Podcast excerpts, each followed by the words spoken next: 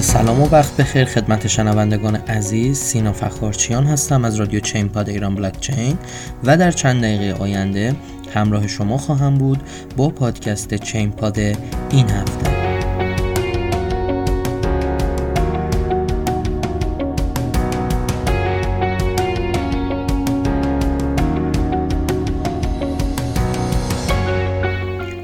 سلام خدمت شما هستیم با اپیزود پنجم پاییز 99 برنامه چین پاد. امروز سی مهر ماه 99 هست و در ابتدا می‌خوام یک سری توضیحات اولیه در مورد کلیات این پادکست خدمتتون ارز کنم.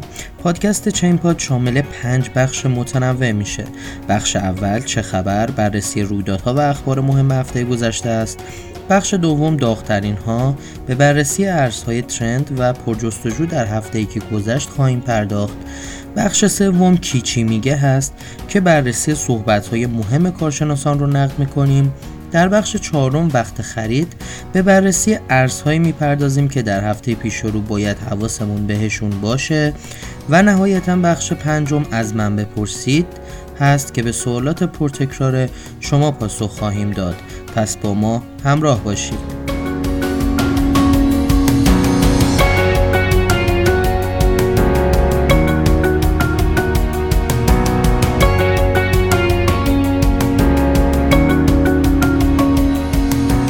شروع می‌کنیم بخش چه خبر رو.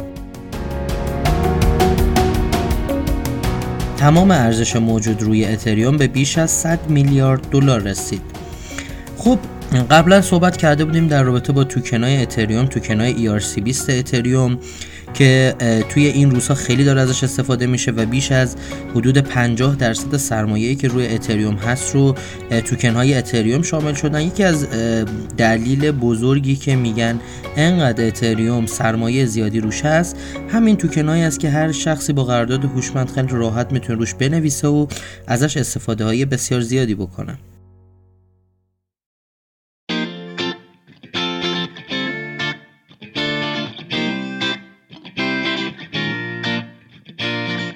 بانک مرکزی کانادا هم برای ارز دیجیتال ملی اقدام کرد. خب یه گزارشی توی این هفته کوین تلگراف داده بود که در رابطه با بانک مرکزی کانادا بود که دنبال استخدام اقتصاددانانی با دانش کافی در حوزه فناوری های مالی و ارزهای دیجیتالن و گفته میشه که این اقدام اخیری که بانک کانادا نشون داده بانک مرکزی کانادا نشون داده نشونه آغاز فعالیت این کشور برای عرضه ارز دیجیتال ملیه.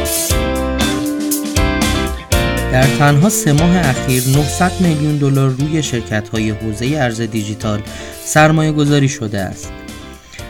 خب طبق گزارش هایی که اومده تو سه ماه اول سال 2020 چیزی حدود 897 میلیون دلار به صورت سرمایه گذاری خطرپذیر به استارتاپ های حوزه بلاکچین و ارزهای دیجیتال تزریق شده که رقم خیلی بالاییه تو سه ماه.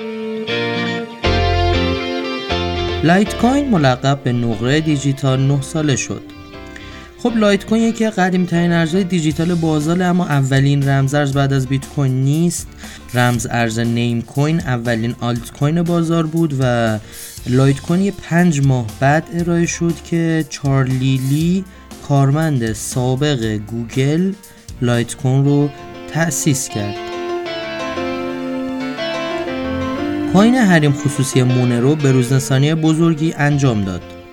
خب تو این بحبوحه‌ی که همه دنبال این هستن که جایزه بذارن که coin های حریم خصوصی رو قفلاشو بشکنن و بتونن تراکنش رو کنترل کنن مونرو اومد یه update جدیدی با یه تیم سی نفره برنامه نویسی انجام داد.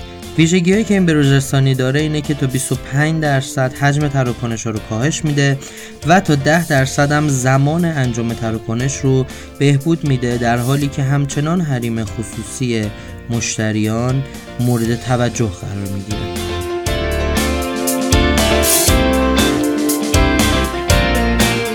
صرافی بایننس 68 میلیون دلار از بایننس کوین یا همان BNB را سوزاند. خب بایننس کوین همونطور که می‌دونین یکی از شگرداش برای اینکه ارزش coin رو ببره بالا سوزاندن دوره‌ای coin ها و 13 دوره سوزاندن کویناش هم تموم شد که هلوهوش یک و 13 درصد موجودی کوین های بی ام بی بود هلوهوش دو میلیون و هزار کوین بود و بزرگترین دوره از لحاظ ارزش دلاری و چهارمین دوره از لحاظ تعداد کوین های سوزانده شده بود.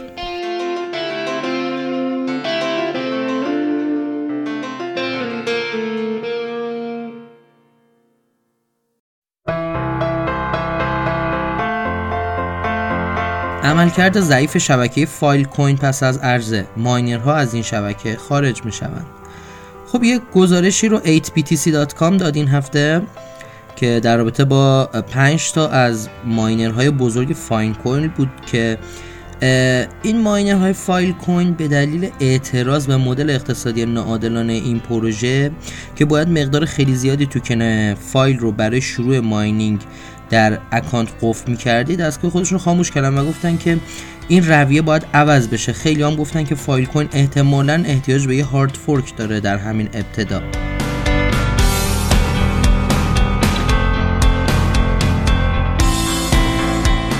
اولین کیف پول سخت افزاری مجهز به تشخیص اثر انگشت عرضه شد. خب یه شرکت چینی روز چهارشنبه همین هفته اعلام کرد که محصول جدیدش به نام ولت S1 رو در کشور چین عرضه کرده و در استفاده از این کیف پول می‌تونید از اثر انگشتم برای تامین امنیت بالاتر استفاده بکنید خب کیف پول یک سخت افزاری است که در سایز یه USB فلش هست و شما می‌تونید ارزهای دیجیتالتون رو به صورت کاملا امن روی اون نگه دارید می‌رسیم به بخش داغترین ها خب ما تو این بخش معرفی پنج ارز trend رو تو هفته گذشته داریم. پنج ارزی که بیشترین search و جستجو رو در هفته گذشته در اینترنت داشتن. ارز اول ارز فایل کوین هست. بعد از اون Trust Wallet Token قرار داره. در رده سوم بیت کوین چهارم آدا کاردانو پنجم آوه ششم رن هفتم پریزم هشتم چین لینک نهم کوانت و در رده دهم ترا یا همون لونا قرار داره.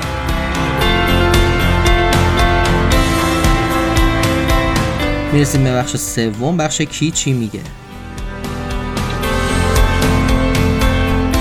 خالق مدل پیشبینی قیمت بیت کوین قیمت بیت کوین به کمتر از 11 هزار دلار نمی‌رسد. خب یه مجموعه توییت هایی رو تو تاریخ 11 اکتبر گذاشت تیموتی پیترسون. و گفته که با نمودارهایی که رسم کرده گفته به احتمال 90 درصد قیمت بیت کوین دیگه کمتر از 11 هزار دلار نمیشه.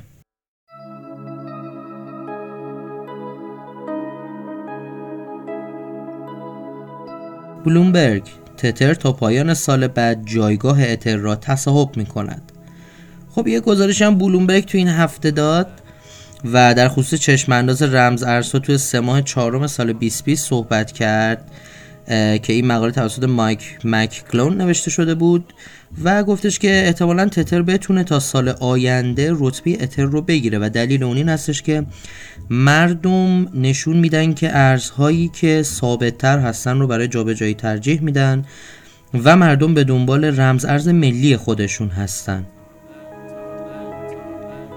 توصیه ویتالیک بوترین به سمت راهکارهای مقیاس پذیری لایه دوم بروید. خب ویتالیک بوترین خالق اتریوم توی این هفته اومد صحبت کرد خیلی در رابطه با افزایش چشمگیر کارمزدهای تراکنش هایی که توی بلاکچین اتریوم داره انجام میشه و گفتش که تنها راه این که ما بتونیم از شر این کارمزدهای سنگین برای توکن های اتریوم خلاص بشیم اینه که از راهکارهای مقیاس پذیری لایه دوم استفاده بکنیم.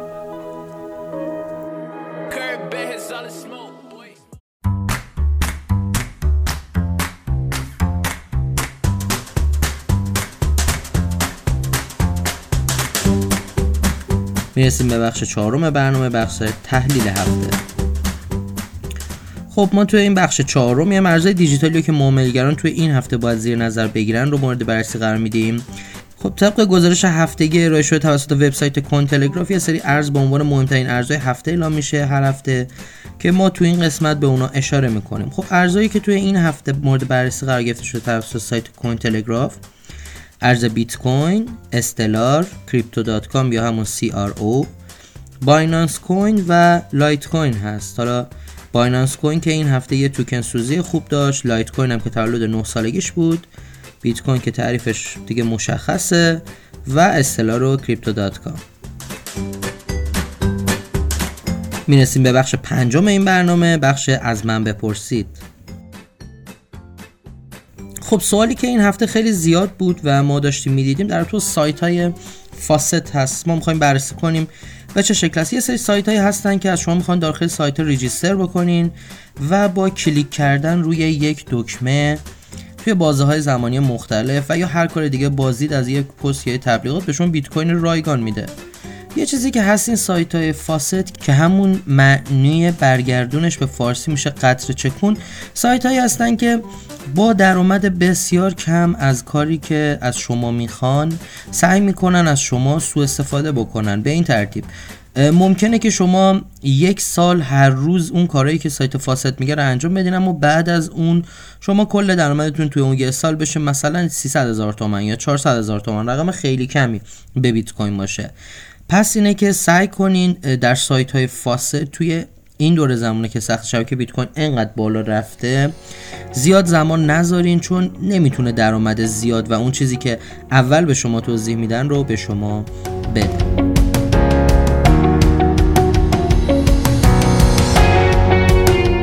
خب این قسمت از برنامه هم تموم شد. شما می‌تونید برنامه ما رو